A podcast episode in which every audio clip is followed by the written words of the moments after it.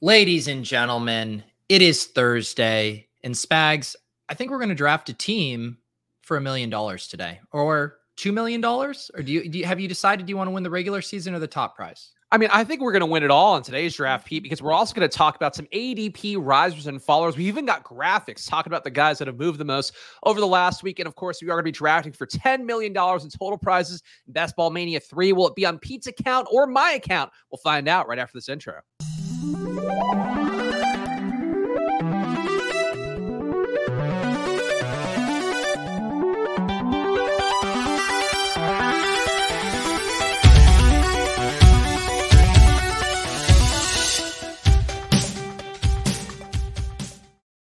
Hello, everyone, and welcome to another edition of Splash Play, the fantasy football podcast for every game under the sun. And once again, I'm Chris Spags, joined by your friend of mine, Pete Overzet. Pete, how are you doing? I was actually just watching your ship chasing show with Sean Siegel from last week, and and really all the insights that were in there, I feel like have already started to bear out in reality right before our eyes.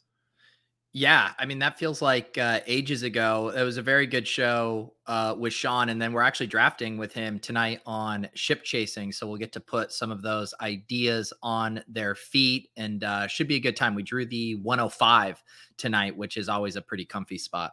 Yeah, it's got a lot going on here. Of course, it's best ball season, so make sure you're subscribed to the Peach channel as well as the Splash Play channel, which will be the exclusive home of all of our NFL DFS content when week one starts. So go subscribe to that youtube.com slash C slash splash play pod or hit the link in the description to go subscribe on YouTube right now. Uh, but Pete, I feel like I'm going to throw the floor to you a little bit here because I think there might be some news you want to hit on. I have the Deshaun Watson news item. I guess let's just get this out of the way. I know we love talking to Deshaun Watson here. Officially suspended 11 games, fined $5 million after a settlement between the NFL, the NFLPA. His theoretical season debut is now the date apparently the NFL didn't want. December 4th against the Texans looks like he'll be the first time he's eligible to play.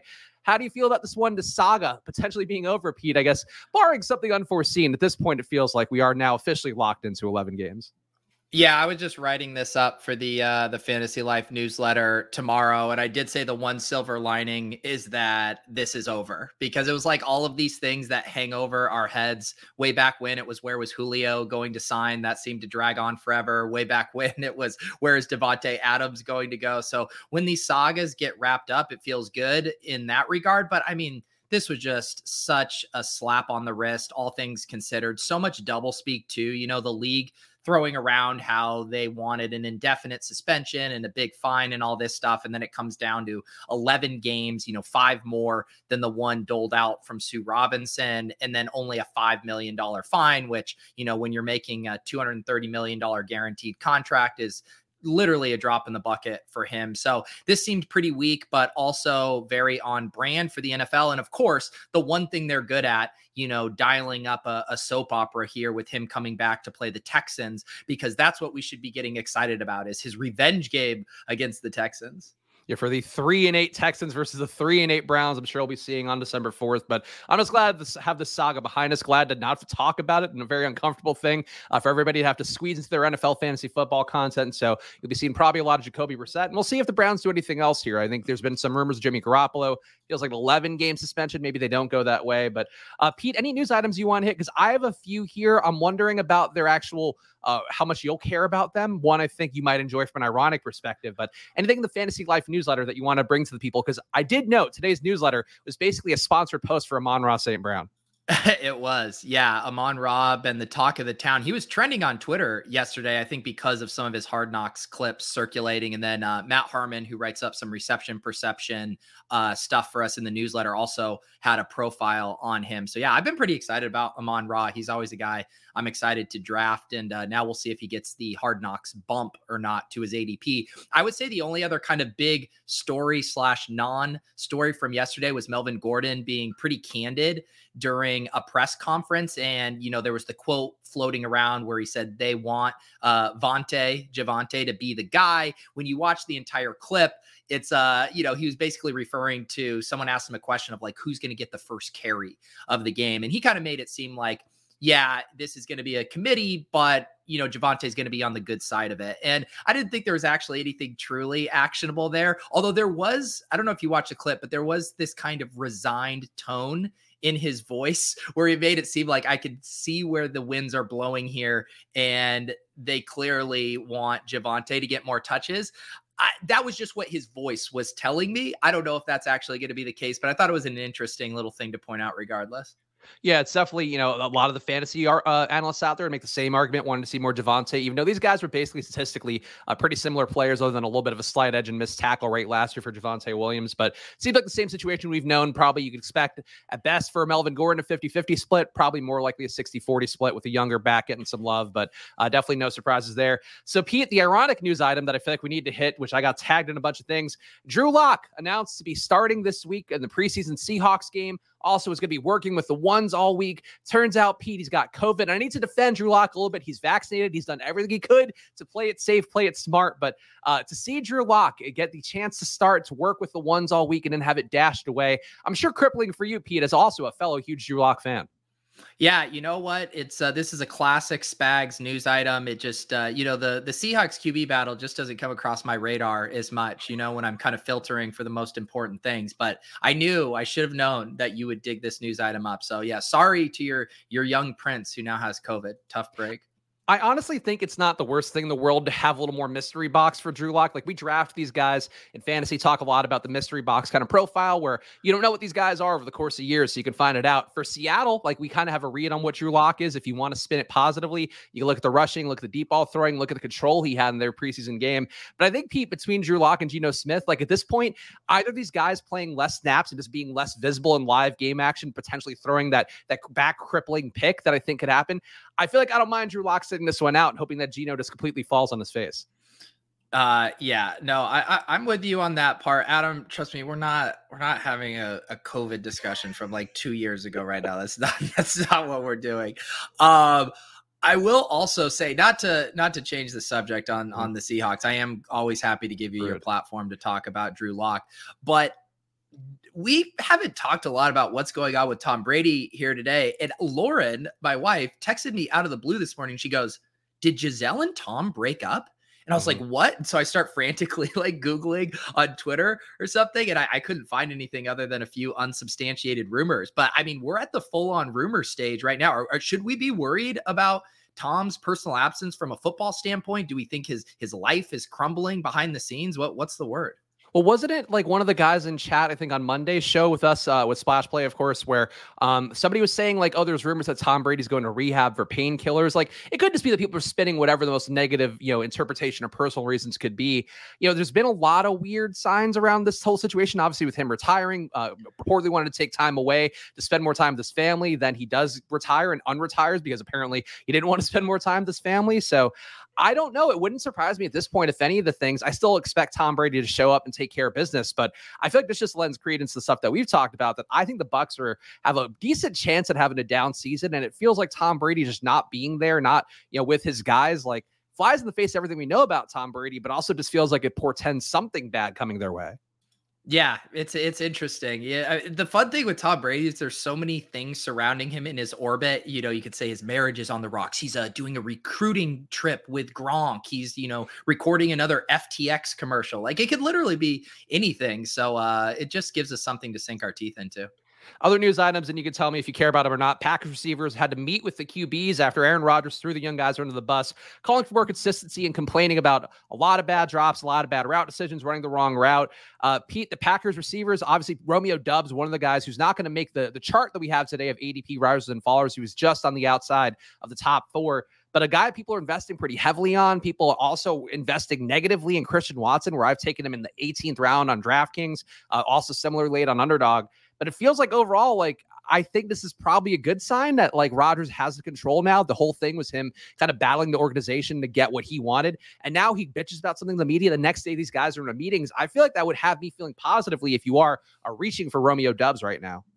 Well, the whole thing with Rodgers historically was been how much he hates these young wide receivers, how he doesn't trust them, you know, all the way back to how long it took Davante Adams to to develop and break out, to jettisoning, you know, uh, Jeff Janis out of the league. I mean, he's a tough dude, but then the narrative was he went and did ayahuasca this year and now is hunky dory, you know, tossing out compliments to Romeo Doubs. And now it seems like maybe the ayahuasca high has worn off and he's back to his old ways. So I think what we really need here is another spiritual retreat retreat for Aaron Rodgers. And then we can get back to him liking these rookie wide receivers.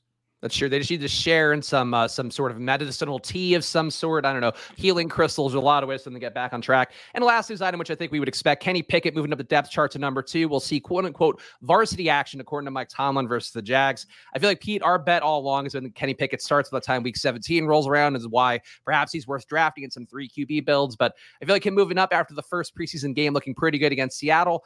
I, this isn't a surprise to me, and I still wouldn't be shocked if he won the job overall here, in at least you know the first four weeks of the season.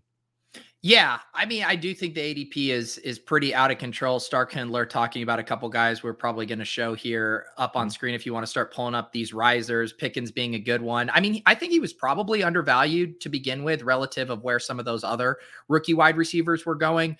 Um, but I, it definitely seems like we're in the territory right now where it's probably swinging too far in the other direction. Starting to get some nice discounts on Chase Claypool. Um, you, have even seen Pickens go ahead of him at a couple spots. So I, I think that's a little too rich, and uh, I'm, I'm willing to kind of play that in the other direction at this point. You can see some of the underdog ADP moves on the screen now. And this is just from the 11th, so the last week or so, and where these guys moved in that time period. Isaiah Pacheco, the man in the thumbnail. We always live up to this promise. If a guy's on the thumbnail on YouTube, you know we're going to get to him in a prominent fashion. And Pete, Isaiah Pacheco's up 32.8 spots to 153 ADP overall. I know you talked about him a little bit with Sean Siegel in that show I was just talking about, the ship chasing episode from last week, uh, talking about his profile, maybe not being the strongest, not a great athlete, not a guy who produced very well in college either, but he is moving up. Everybody's excited about about him, excited to get shares of this Chiefs running back room. And are you buying or selling him now coming up? Because I said I think I got to keep buying him a little bit just because of all the Rojo I've drafted. Um, shout out to our pal Pat Kerrane, of course, who has been you know standing from as hard as anybody.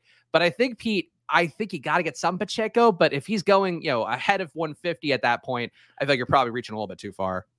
Yeah, and I mean, in our uh, FFPC main event drafts, he was going seventh, eighth, and ninth round across uh, the drafts last night, which is just absolutely insane. Um, I definitely, it's funny. I, I still don't think Pacheco is my preferred way to play it um, with this big of a jump up. I do think I'd rather grab CEH or even just keep taking McKinnon, who remains very cheap.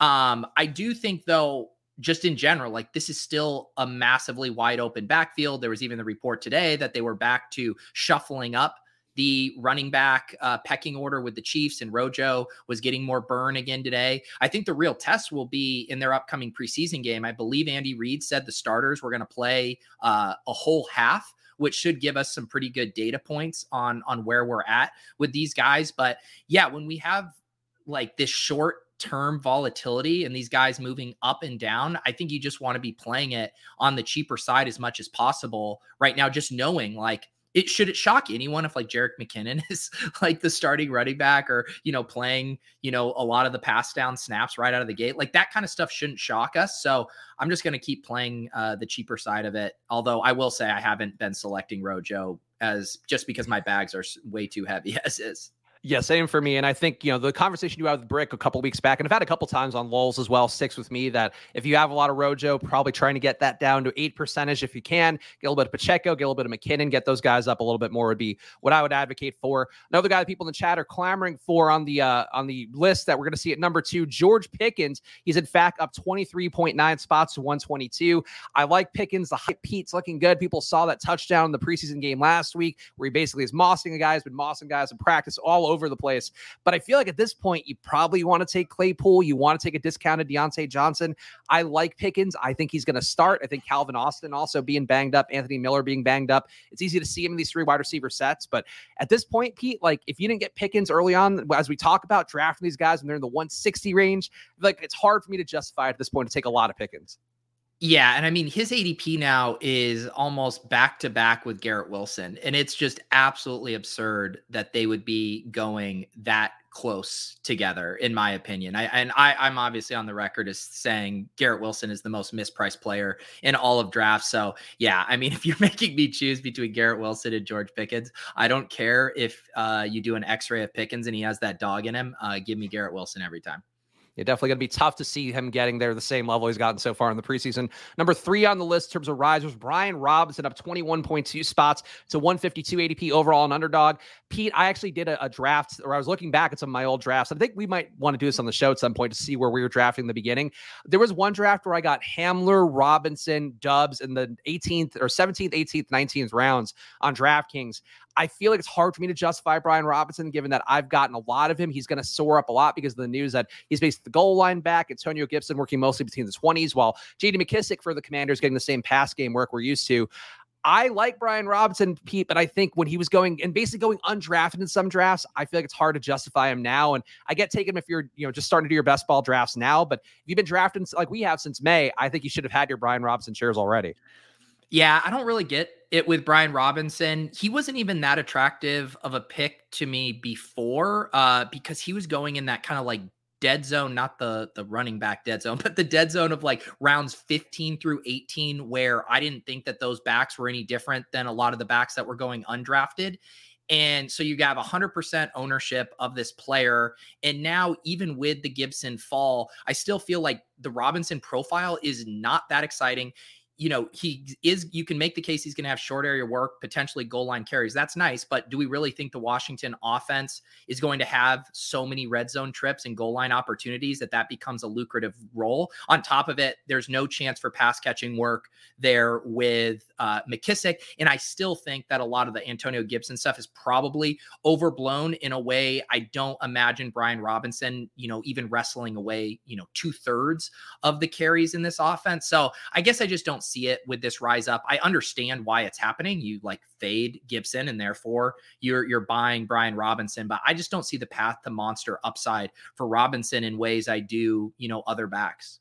Yeah, I think he made more sense than a zero RB build where you're getting leverage against Gibson when he was going a little bit higher. Now Gibson's not going that highly, so probably smarter to, uh, to take a dip on Gibson and buy to the upside that Pete's talked about. And we have the fourth guy here in the list is Zay Jones. This one I don't get at all. He's up 19.2 spots to 187, actually up more spots than Romeo Doubs, who's only up 15.5 spots to number 136 ADP overall. Zay Jones, Pete, has been a guy that I feel like we've drafted sometimes, I think on the stream, um, just as kind of leverage against your emotional uh, barriers with Laviska Shenault. But I feel like Zay Jones, like, I don't mind him. I don't think he's a monster player who's gotten materially better. And I just don't get why he would swing upwards when Christian Kirk, I think, is clearly a tier ahead. Uh, I I believe the the hot dog costume. How did this happen? Is Josh Norris? I believe Zay Jones is a Josh Norris guy, and he's been pounding uh, the table for him. That's the only thing that I can account for this rise up. Um, and maybe just people are getting a little more excited about the Jags offense. There's been some positive reports about Lawrence. ETN's obviously looking good. James Robinson now looks like he'll be back week one. So maybe people are just looking around being like, I want to invest in this offense more. Um, Marvin Jones doesn't do it for people. Laviska Shenault has burned uh, some of us and maybe let's just say a lot of us a lot. And so maybe Zay Jones is like the last guy standing and being like, all right, I'll I'll place my bet on him. Zay Jones definitely has been good in small sample size stuff, but I think hard for me to justify. And I'd still take the stabs on Marvin Jones, even though people are pointing out GA in the chat saying uh, Marvin Jones is said to be cooked. I, I still, I, I, would take him a little more Jones, I think, if he's coming downward. The guy's going down. Ronald Jones down 25.1 spots in ADP to number 178 overall. I think we kind of made our case here, Pete. But anything you want to pin on to Ronald Jones, who it feels like he could still be worthwhile at this point. I think Sean Siegel spelled it out that if you're drafting him now, you're probably not going to get hurt if he does get cut because it's just worth the equity that you can get. But I feel like Ronald Jones, like I can't draft anymore, even if he falls to like 190 or 200. Yeah, I mean, I I think like the builds. Yeah, I, I I think he's fine to tack on late. We were kind of arguing about it last night on on ship chasing. Um, it is really hard for me in BBM specifically, where my bag's are already so heavy that I'm just I'm just gonna wait for a little bit more clarity. Deshaun Watson down 18.8 spots to number 189. We talked about him. I don't know what you do with him. I think Justin Herzig had an interesting tweet about how, in basically every configuration of why you take uh, Deshaun Watson right now doesn't make the most sense. He's missing 11 games. Pete, if you're drafted for week 17, you could take Deshaun Watson, but is he like a luxury three QB build? How do you approach him at all? I, I, think he's pretty much undraftable. Justin Herzig had a nice tweet about it too, how like the different configurations of, you know, elite QB with Watson or, you know, three QBs, how like the math just doesn't really add up in in a lot of those ways. Um, especially where his ADP is going to land too. Um, I guess like the only way I could see doing it is in like a punt three QB build in the same way you tack on a Ridder, a Malik Willis, a Kenny Pickett. You know, maybe you're tacking on Watson. I think the skill position players are a little bit more enticing just because their ADPs weren't that out of control to begin with. And then on top of it, you know, you could get some uniqueness if you're able to advance deep into the into the underdog best ball playoffs and then also have a guy like Bell or Njoku or whatever, then kind of coming on once Watson comes back. But uh, I think he's pretty thin. And there's quarterbacks just so deep this year. There's really good options at a lot of ranges. We we don't even know like coming off of this big layoff in this environment that he's going to be you know cooking right away. So I don't know. I, I don't really see see the appeal. And the last guy, Zach Wilson, down 16.9 spots to 206. Does seem like Pete, his surgery looked pretty good. So in this spot, to me, I feel like this is one guy I would buy the dip on. People still drafting Elijah Moore at a little bit of a discount. Uh, Garrett Wilson has come down to a decently cheap range as well. I feel like that jet stack is actually pretty appealing. Michael Carter, a backdoor zero RB guy, you could definitely get stacked alongside Zach Wilson. I like this spot for him now, and I feel like you're getting him for basically free. And he, it's a discount that you probably shouldn't have because he's going to be playing by like week two or week three. You got to assume. Yeah, I'm in a bunch of these slow puppy drafts that I had registered for and have started to get a ton of both Elijah Moore and Garrett Wilson. I feel like early on in my drafts, I was only getting one or the other. And now that they're sliding, and so I know that my, my puppy three exposure is going to end up with a ton of Zach Wilson double stacks because uh, once you have the two best pass catchers and people are worried about the injury, it means Zach Wilson's going to be available to you in every draft. So yeah, I'm uh I'm I'm okay to uh, continue to grab Zach Wilson there at the end. It, it sounds like at worst he'd maybe miss one or two games, and as we've discussed in these tournaments, we're not too worried about that early season production. As you can see on the screen, it's time to draft Best Ball Mania 3 and apply this knowledge here. And I'm going to do it quickly, Pete, in the hopes that maybe we get a softer room. Uh, does seem like we're going to have a few spots available in this one. No, actually, it filled the second I got in. So it's possible, Pete, as uh, Pete and I were talking before the show about who's going to do it. I now have an even 114 entries on DraftKings and even 114 entries in Best Ball Mania. And I just wanted to get some plus EV entries that aren't going to be ruined by our audience, Pete. So I'm glad we got in when we did. Uh yeah, although I still recognize some fam- some familiar names, some familiar badge bros, so I don't I don't know if we uh we're actually in that great a shape room dynamics Whoa. considered. We're in great shape, Pete, because of the Brick HUD, which you can see on the screen here, which I'll give the plug to. Of course, uh, you can hear Brick all every week alongside Pete on Lulz, but also the Brick uh, Draft Caddy is a big asset, which has been only improved by the week, really, with being able to manually or I guess automatically grab exposures by clicking on the page. And uh, we can see all my exposures here. The target uh, exposure, according to Brick's tool, is in the middle, so you can see eight percent. I am safely under Pete on all these high tier running backs. Uh, 14% Jefferson 16% Kupp is uh is pretty nice. I think I'm at 15% Kupp. Um but 16% is nice. Yeah, you're you're uh you're definitely fading big JT and CMC years. Do you see uh do you see who my David Montgomery is on the screen? One Derrick Henry. I have not a share of Derrick Henry in best ball mania. I think I have like a handful in, in some of the puppy drafts. You want to break your Derrick Henry cherry today? I hope not. I hope they, the room doesn't go that way. I hope that yeah. instead we have Ja'Marr Chase or at least Diggs available to us, but we'll see with these next three picks. Yeah. Taylor going at four here. Hmm. Mathology, thank you, sir. Four dollars and sixty nine cents. What is? I don't even. What is PP Flame? What, what, what's the what's the PP for? I didn't I didn't see that one yet, but all right, Pete. We got Ekeler, we got Henry, we got Cook. I think I would take Adams here just to err on the safe side. I mean, this is this is your money. I would hate to make you get a share of Derrick Henry. No, that's save that for your Swolecast episodes. All right, there we go. We got the power, oh, yeah, PowerPoint game. PowerPoint. Sorry, we had moved past that. Uh, I like that. A corporate tip.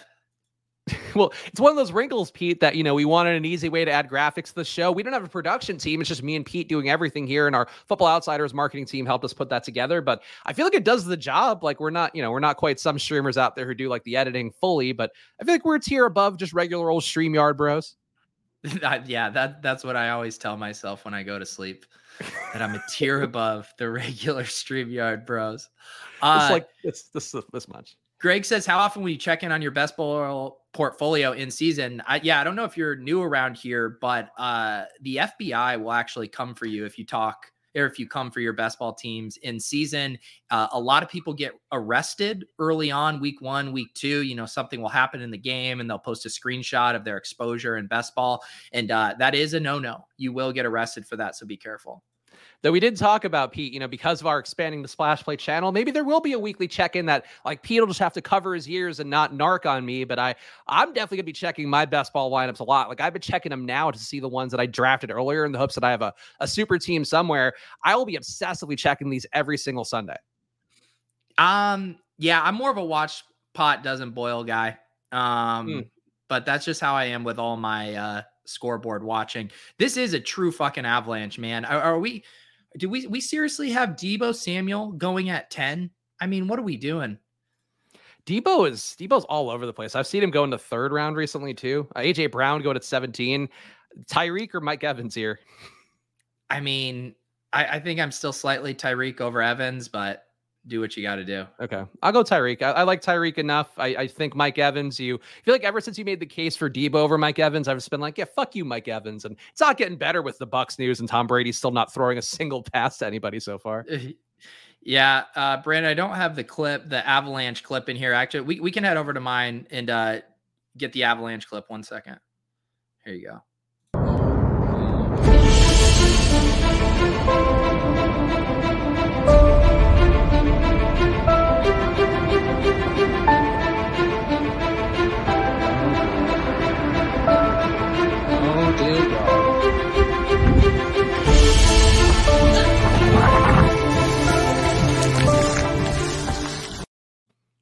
The uh the, the number and name uh were actually pretty close on that one relative to what was actually happening here. I mean, honestly, I, I feel like I was looking against some of these early teams. Like I was getting Pittman at one point at like 48. I was getting Sutton at 58. Like it's just crazy. And obviously, you know, this is one of those things where if you're new to best ball, you're just starting to play your your lineups now, like don't feel like you missed out because there's a lot of a lot of potholes out there, the Tim Patricks of the world that could ruin things. Uh, Rojo, I would also throw to that bucket as well. But it is crazy to see where these guys are now, Pete, where I really think more than ever, like you got to be drafting teams in May and June now that I've kind of gone through this entire outlay of draft season.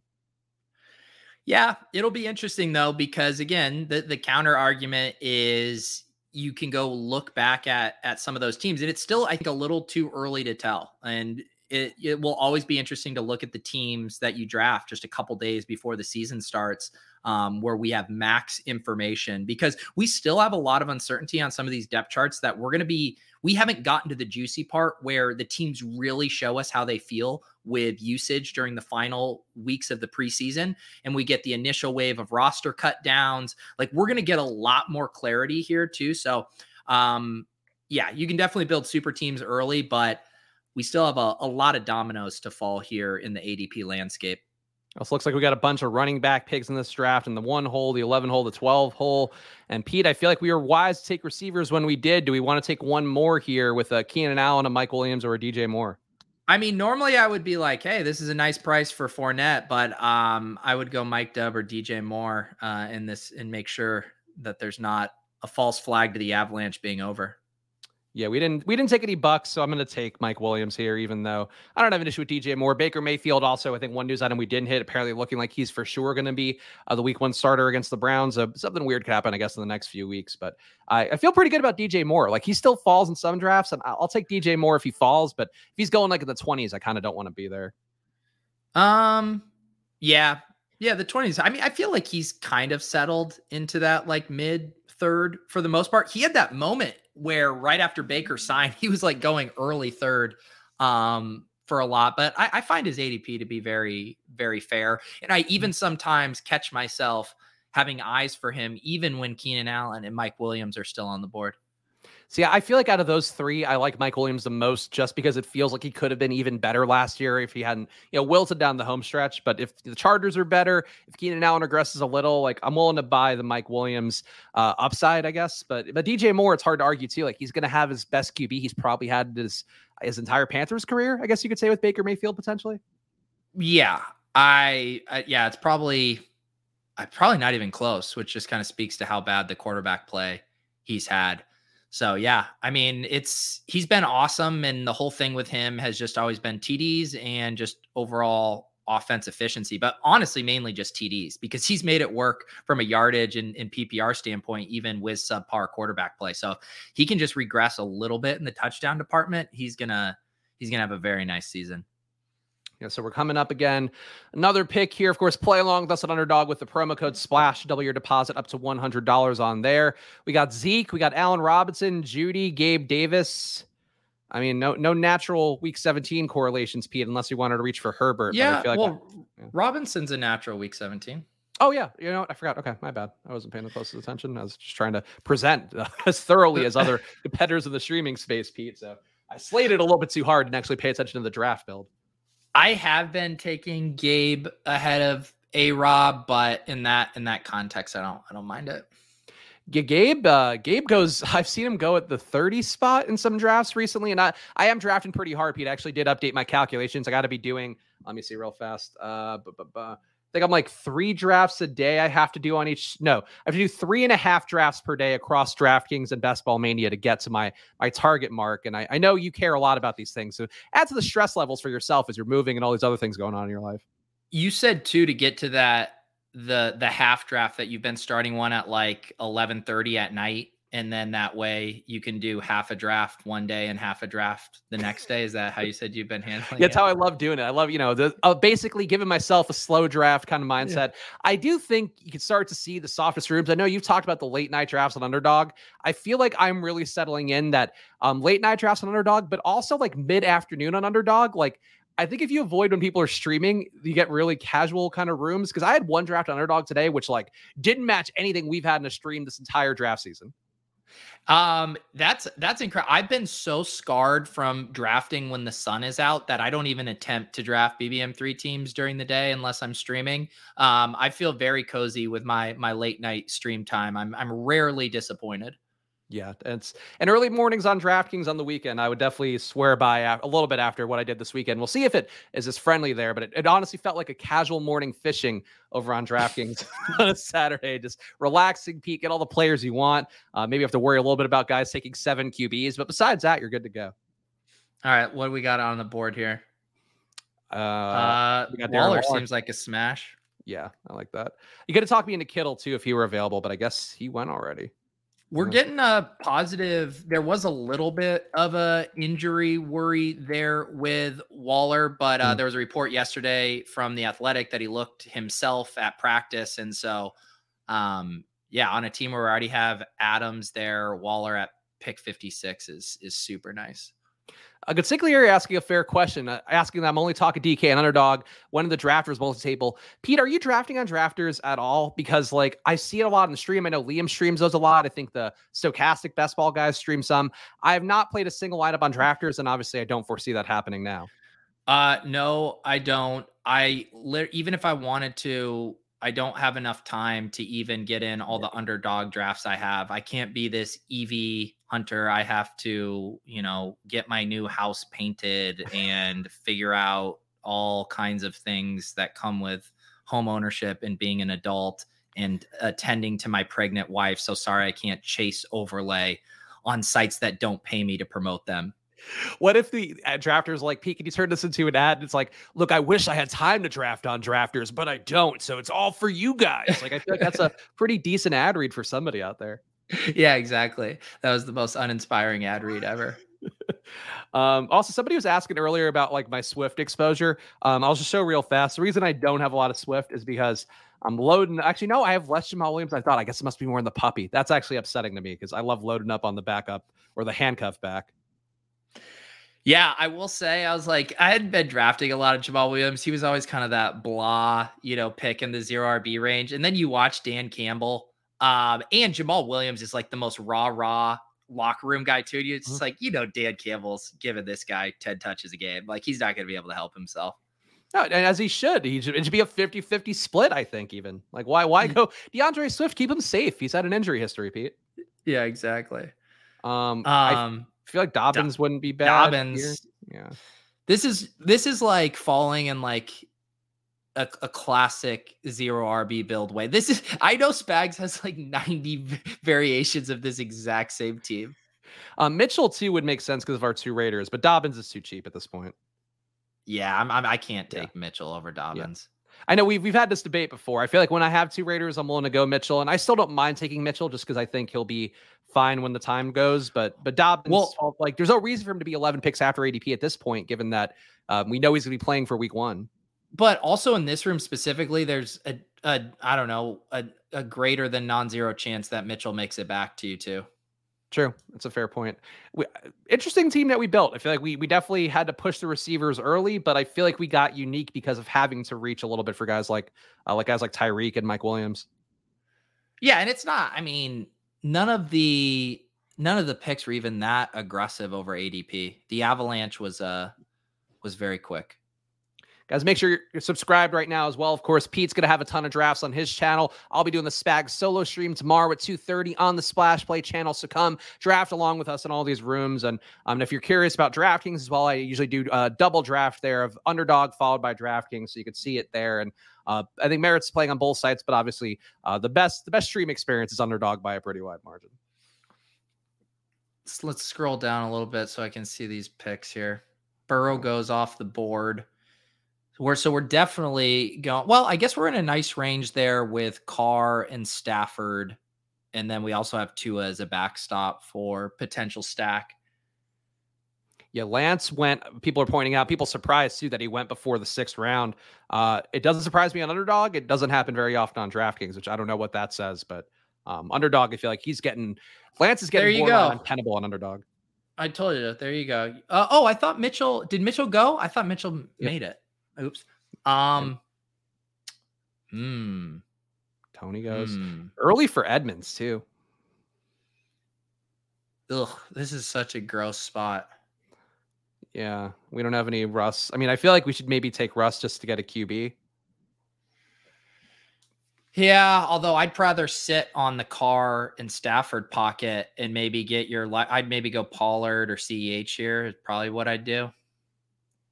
Mm, okay, I don't mind Pollard. I, um, I don't know that I'm buying necessarily him getting the the pass game mm. work that some of the Dallas reporters were talking about, but um, I still think Pollard's uh, a perfectly fine play. No autopilot for me. I don't know why that came. On. You, could, you probably could have taken Amari too at that price.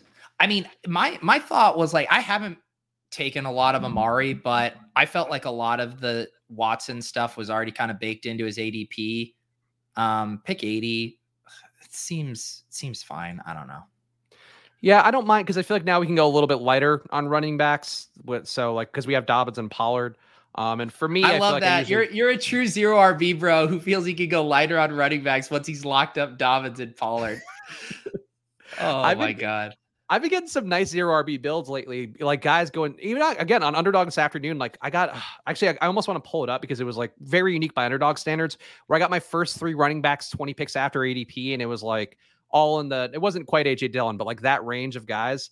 And I feel like that's one of the things that I kind of have to adjust for mentally, where because it's like more casual drafting season, like underdog is softer than it's been probably at any point we've been drafting now. Um, but then you just see shit that's like illogical more frequently as well. What is uh what is teams 12 start there after ripping Aiyuk, Skyy, and Burks? Did they have a running back heavy start? Okay, yeah. yeah. And took Lance. Okay, so they got the they got the stack with Lance and Aiyuk, and now trying to cover ground at wide receiver. Paying very premium price tags for all these guys that uh, you know have been much lower at various points in the offseason. Yeah. That's uh yeah, because normally you'll see people do the Lance Aiyuk double tap at six seven. Um, or wait, is that right? One, two, three, four, five, six, or seven is seven eight? Is that where people were doing it before? That just the, the five six does seem seem early, but I guess that's where you have to do it these days. I, am glad that we've gotten a lot of Trey Lance on these streams. Oh, we're back on the oh, clock. Shit. Um, I'm just gonna take Rhamondre. Yeah, whatever. Yeah, I am, I'm I'm not buying the dip on Antonio Gibson for what it's worth.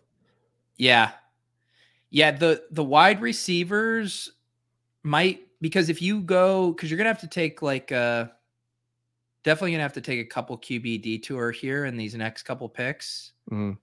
and then with how many wide receivers have been flying off the board, the wide receiver five might end up in slightly dicey territory. I yeah, I think we're gonna have to go younger for the back half of our receiving corps. Like one guy I, have been taking a little bit of, and I think he kind of fits what you had initially pitched with uh, Isaiah McKenzie. I like taking Khalil Shakir now in the 18th round or the 17th round, just because like he's been playing outside more. He's not just like a slot backup, and I feel like that's one way to get a share of that offense and hope that it bubbles up with a young player. Um, but I feel like those guys to me have like a lot more priority now, just because you know they have not gotten all the ADP juice squeezed out of them like Romeo Doubs and those that tier of guys has.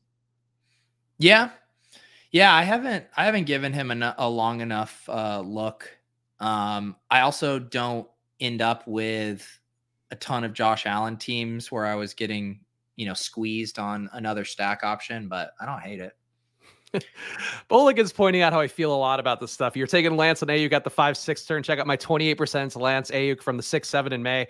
Aiyuk was going like at the hundred spot for a while. Like oh, he's going yeah. where Olave goes, and it's tough for me to buy him in now. Where he's like he's basically going where Rashod Bateman's going, and like these are the very esoteric arguments that I feel like such a fucking dork debating. But like it really is prominent when you've been doing so many of these over the course of like months. What was hilarious is Aiyuk had gotten steamed up into the fourth round last year. There was so much because you had like the second year breakout, and we were all excited about Lance. Then he we got burned so hard. He, he like didn't even play week one, and uh, we have such short memories. They're like, "What? Aiyuk's having a good camp again? We're back." I'm just gonna read this chat from Eric real fast. We appreciate all you guys hanging out. I hi Pete and Spags. How are you? uh, I feel like probably not as high as Eric would be, and I feel like that'd be that'd be a nice place to be right now. Uh, also, I'm not high enough high enough to buy your Rainmaker shit either. Are you, are you gonna dabble in that at all? No, I mean we we were talking about it on Club Top Shot the other night. We were pulling up like the rules and the description of it, and it seemed so unnecessarily complicated. Like mm-hmm. I couldn't tell what the fuck was going on. Yeah, my my uh, VIP rep, who I didn't have one before, and all of a sudden I have one after not playing for months, which I think probably sums up DraftKings pretty well. Like, was reaching out and was like, he keeps texting me about rainmakers, and I would be like, dude, like I don't I don't need to hear about rainmakers, but it's like an actual human being, like it's sending marketing text, but then a real human being replies, and it's like I could not care less about the NFT version of of DFS. All right, um, I don't think you can mess around here. I I would honestly prioritize Carr. Okay, and just get, I think that's fair. and just get him yeah, QBs have been flying off the board. Rodgers goes at 100. I feel like it's. I agree with you. Just let's take Carr and not get totally fucked there. What you should tell your VIP rep is, look, um, it, I'm willing to hear your Rainmaker sales pitch at uh, a box uh, at the Eagles Week One game. uh, that's that. I'll hear you out there. It's like a timeshare thing. yeah, exactly. Lock into a three-hour session hearing about the joys of having Chase Edmonds on your Rainmakers lineup. Yeah. oh god, there was a point for Chase while we're while we're waxing nostalgic about ADPs. There was a point where I got Chase Edmonds in the 130 range a bunch, and I'm like, man, that was pretty sweet. I feel like those teams, like a super team with Chase Edmonds at the 130 spot, I it feels about right to me. Yeah, it, clearly we're at the point of the season where everyone's just roster baiting to their their early rosters. I mean, do you not look back at all? I feel like you, I mean, because you're not watching the pot. Are you watching the pot before it starts cooking? Like, are you checking back just to see out of curiosity? No, no, because I do it like I'll do it similar to DFS, right? Where if I make four or five lineups and I know the guys that I have on multiple lineups, and then I'm like rooting for that, I'm gonna know my portfolio. I'm gonna know my exposures, and so it's like if if Leonard Fournette gets hurt and Rachaad White is balling, I that will bring me great joy. But I'm not gonna individually sweat rosters until we get deep into the game. You never want to fall in love with a roster that then gets bounced or barely doesn't make the playoffs. I mean, can you imagine? The emotional I, turmoil. But if you have one where it's like, oh, these guys are all now going in the 30 range, I feel good about that. Anyway, we're back on the clock. Um, you definitely got to grab a, I mean, got to grab a wide receiver here. Do we want Rondale, Julio? Not definitely not Julio. I mean, Garrett Wilson's my guy, but God go, God go with you, however you need him to. I'm gonna take Rondale because I can't believe I only have six percent Rondale. Wow, that is surprising. I I don't get it. I don't know why that's the case. I, I have enough Marquise Brown, I guess, where maybe I just didn't get there. Um, but I like Rondale a lot. Now I'm buying in on the him being Christian Kirk, and but you know with a little more, a little little less size, a little more upside potentially. Um, but I like Rondale a lot, and I'm definitely overcompensating by taking Rondale as much as possible now. Hey, you are no stranger to overcompensating. Speaking of Pete, you're doing the randomizer tonight. Are you going to be getting fully nude with Sal Sal Stefanile? No, I'm gonna. You know, I, I heard back from corporate. Um, they said they prefer if I keep my clothes on they said that the momentary spike in viewership was short lived and we have crashed back down to earth. But uh, if we had put the SEO Pete Overzet shirtless, it'd be crushing it right now. Can I can I read a, an exchange that I got in DMs from our friend uh, Josh Frick today? So I get uh, I get a DM from him at 11:49 a.m. He says, "Pete, I have a brilliant idea for you. Uh, normally, this would be a DM I would ignore, but I was feeling frisky this morning on Twitter and I snap replied, I've already shown my nips once, Josh. Josh replies, Well, it does have to do with that. He goes, Do a ship chasing draft, but everyone is shirtless. Call it nip chasing, goes with your new nip brand. And I said, What do I look like? Just a piece of meat? Pete, I have my own nipples to worry about, goes Josh. I'm trying to help build the brand. Thank you for the la- Oh no, that's a sincere part. I didn't mean to read that. okay. Honestly, though, nip chasing is a pretty strong brand, if we're being honest. It is. It is.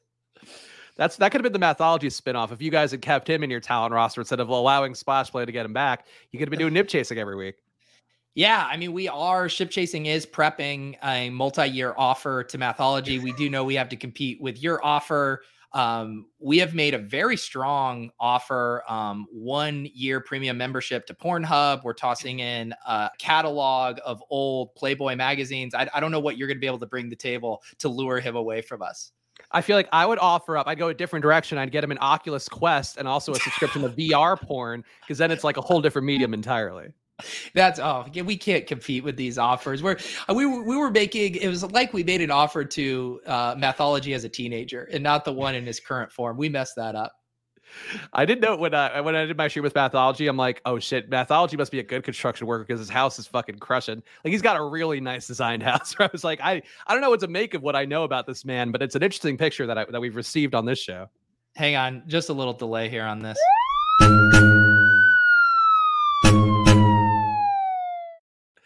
Classic nip chasing.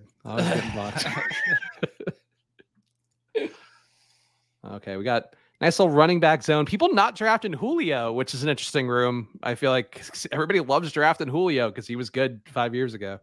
What's your QB plan here? Are you do you do you want to are you willing to risk losing Tua here?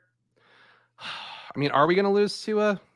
we got I also feel like I would push it on Tua and probably grab Hendo or Spiller. Just with this zero RB build, I think you need a little bit more running back upside. Yeah, I wouldn't mind getting Tua here, and I worry about some of the zero QB guys who are going to be there. But honestly, let me like, see the rest of the roster again. Uh, we got Derek Carr, J.K. Dobbins, Tony Pollard, Rhamondre Stevenson, Darrell Henderson at wide receiver, Davante Adams, Tyreek Hill, Mike Williams, Allen Robinson, and Rondale Moore, and a tight end, Darren Waller. Yeah, so you you still have Tua in play. I think uh, Mac Jones with Rhamondre yeah. and a, a back door receiver would make sense. Yeah, I would agree. I mean, there'll be some cheap. We could maybe get Detroit late too. There's some other ways we can go where I'm not going to panic about it. Where I, I don't want people to prioritize Tua and take them away from us. But at the same token, if they do, I'm not going to be too worried about it. Well, spoiler alert: he's not coming back. Says the um, Waddle owner. Oh, BK Muchacho. I, am telling you, BK Muchacho, the classic person who's not commenting, not commenting, just anything in their orbit barely reference, and they scurry out of their hole to fire off a chat. BK Muchacho, I think, was on the Friday stream uh, on our DK okay. draft uh, that I was doing. So he was he was there, and there there he goes to dark.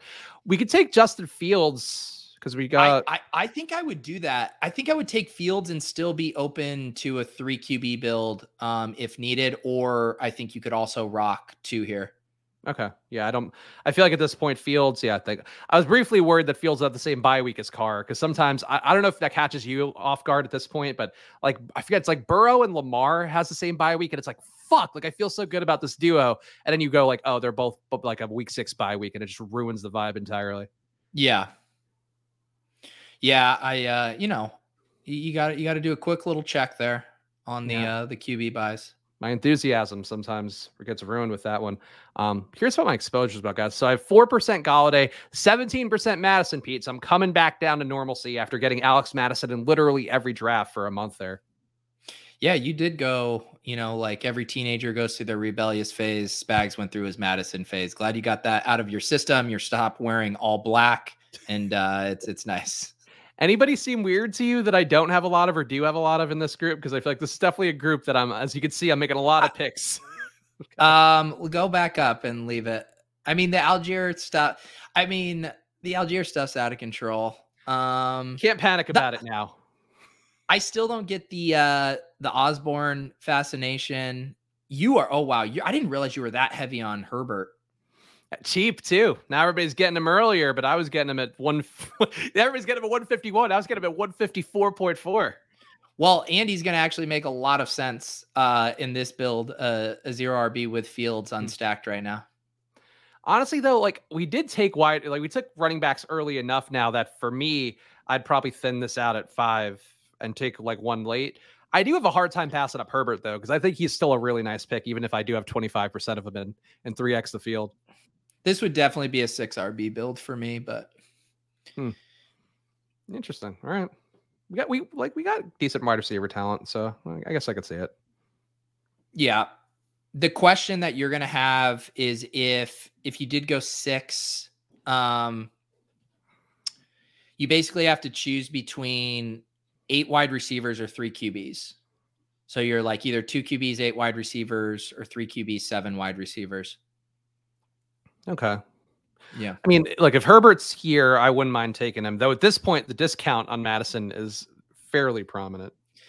Spags, we're getting a couple of questions about our DFS programming in season. Mm. Neil asking, Pete, is the Deposit Kingdom Rake Free League making comeback this year? Yeah, unless I've torched my relationship with DraftKings, I, I, will reach out to my my rep, and by rep, I do not mean because of my high stakes play. It's uh because of the uh I forget who put me in contact. I actually think Spiz put me in contact with someone over there. So yes, I will try to get that back. And then Mike wants to know, Spags, are we doing low ball this year? I feel like we have to have, I mean, because Pete and I just do our show meetings on the air. I feel like we have to have like an on air show meeting to discuss the stuff because I think low ball should come back. That said, like, I think we should build like a real lineup at some point too. Like I think we should try to figure out. And we talked about this on the show a couple weeks ago. I think like what's the equivalent of DFS like for best ball drafts, like where obviously people aren't going to be as uh, plentifully filling up underdog best ball drafts for the week to week formats.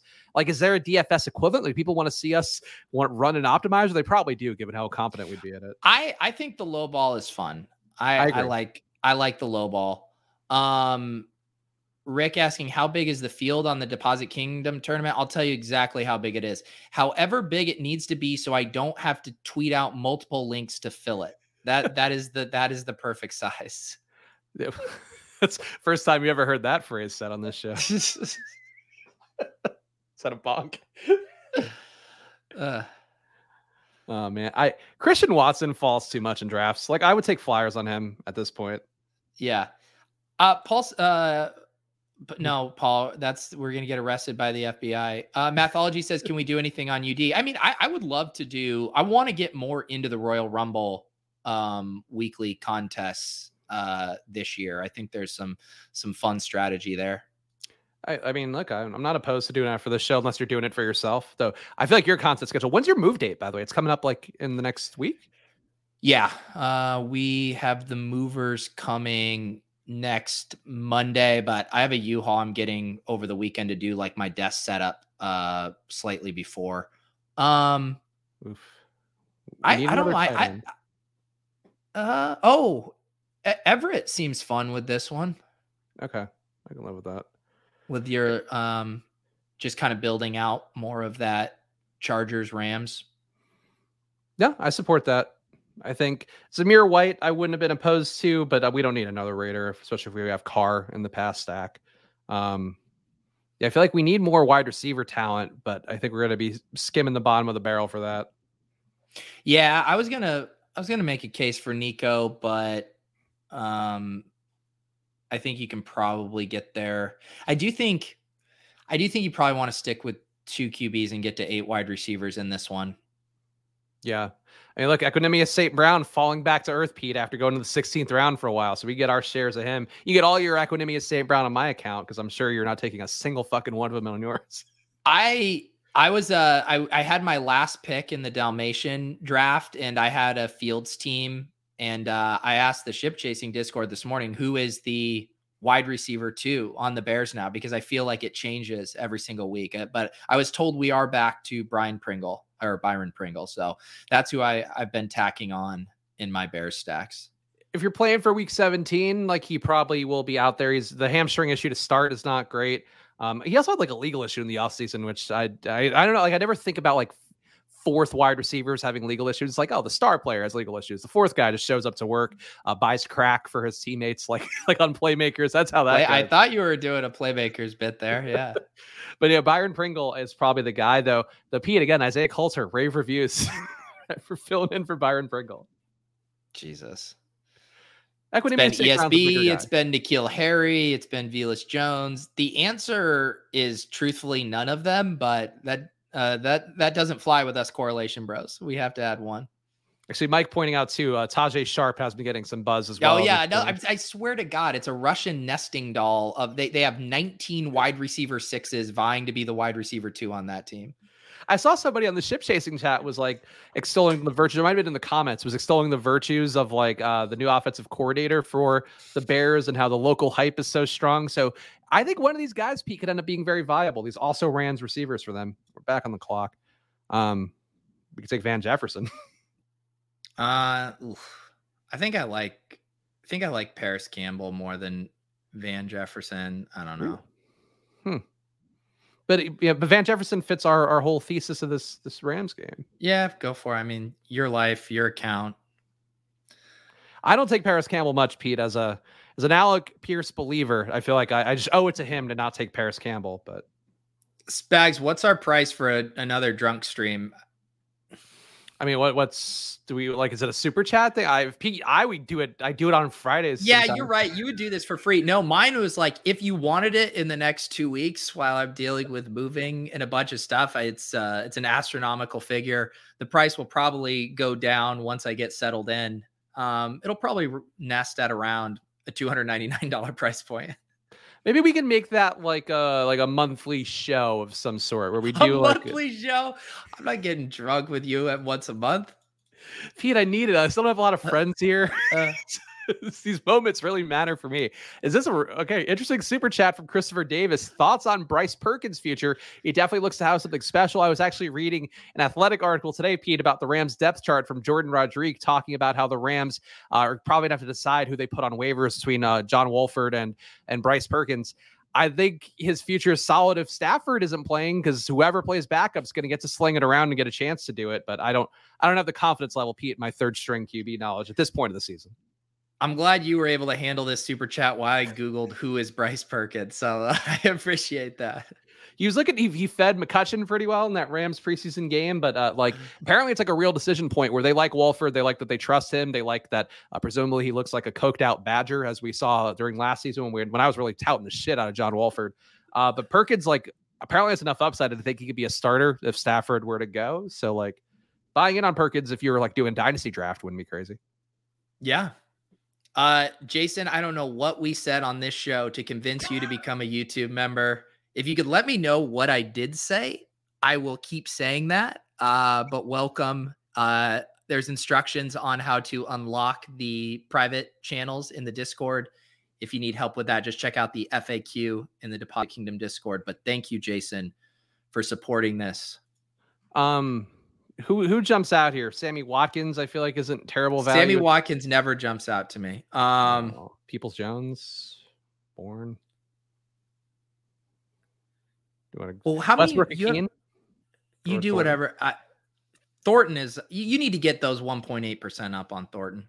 Okay, I'll take Thornton. Yeah. I like Thornton. Um, I think Westbrook-Ikhine makes sense for this build too because of Tony Pollard. Well, so what are you at right now? Because you you're going to add one more Bears wide receiver, and yeah, so then who's your other pick? Two five seven two. Oh, so. I, I was thinking you should do one more running back, but you you might be able to zero RB, bro, pushing it to five. Man, your metrics for what qualifies as a five RB build and mine are like completely different. Where I'm like, boy, we spent a lot of capital RB here. I'm the, the biggest problem with zero RB drafts failing is not having enough running backs. I think that the 2772 for true zero RB builds, I think is the sweet spot. I do think where you have kind of Dobbins as a modified anchor Mm-hmm. Um, six is six could be good. I guess with this one, you did invest. Um, you got you got decent prices on on. I guess you're like right at ADP. I don't know. It's fringe to me. This is a six RB build, but okay. that's just my gut. I mean, I don't mind a, a two six eight two. I feel like that's my default usually for drafts, but I usually my my six RB builds tend to be like, oh boy, I got real thin here and was taking guys at like after one hundred. Um, so that, that's how I usually approach my six RB builds. Well, let me see the the wide receivers. The wide receivers just felt slightly too thin to be at. Um, yeah, I think you're. I think you're okay now. Yeah, we'll see. Um, you know, I've been trying to get a little bit back into the good graces of is Danny Gray. I guess uh, maybe not enough here, only 1.8% compared to uh, the Brick HUD's suggested 2% exposure. Danny Gray, like I was taking Jauan Jennings a lot because of the camp stuff, but I feel like I fell into the trap that I fell into last year with Mike Davis and some of those other guys. Like Danny Gray, I feel like should get drafted more just based on the fact that he's really fast and could run outside and could easily have like if Trey Lance is good, have like one of those years that nobody drafted him and he actually mattered for week 17. Yeah. Yeah. I mean, I think he, he he's been like in vogue for a while early on. And mm-hmm. then everyone stopped drafting him because there was the blurb about Jauan Jennings running ahead of him. And then he looked really good in preseason again. Uh, and now he's back back in the fold. He seems fine as a flyer. I'd much rather take Danny Gray than Jauan Jennings. I'll tell you that much. Also, BK Muchacho apparently took Drew Lock, so good, good for him in the 16th round. Drew Lock. There you go.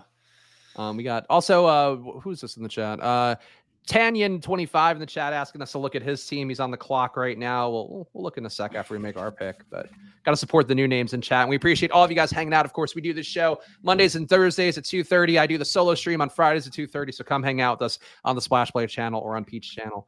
Um, hmm. You want to take Trey Sermon and try to take Danny Gray? I mean, I I guess this. I mean, I take Eno Benjamin 19 times out of 10 here. Uh, but Trey Sermon with your uh, you no, clicked. You know Eno what? You're so right. Fast. You, know, you did. You. I've I made a lot of mistakes on Darrel Williams, Pete. Let's see if we can see my Darrel Williams exposure. I have uh but, but, but five point okay i guess last that's not bad you yeah. were hammering him for a while but that's that's completely reasonable i thought it was gonna be like 16 and then eno here i have at you know 1.8 which is not enough eno yeah, you got to boost those that Eno up. Yeah, my, my got to some Eno for for your Pinot. Is that? Is Please that don't. Please don't. Just stop.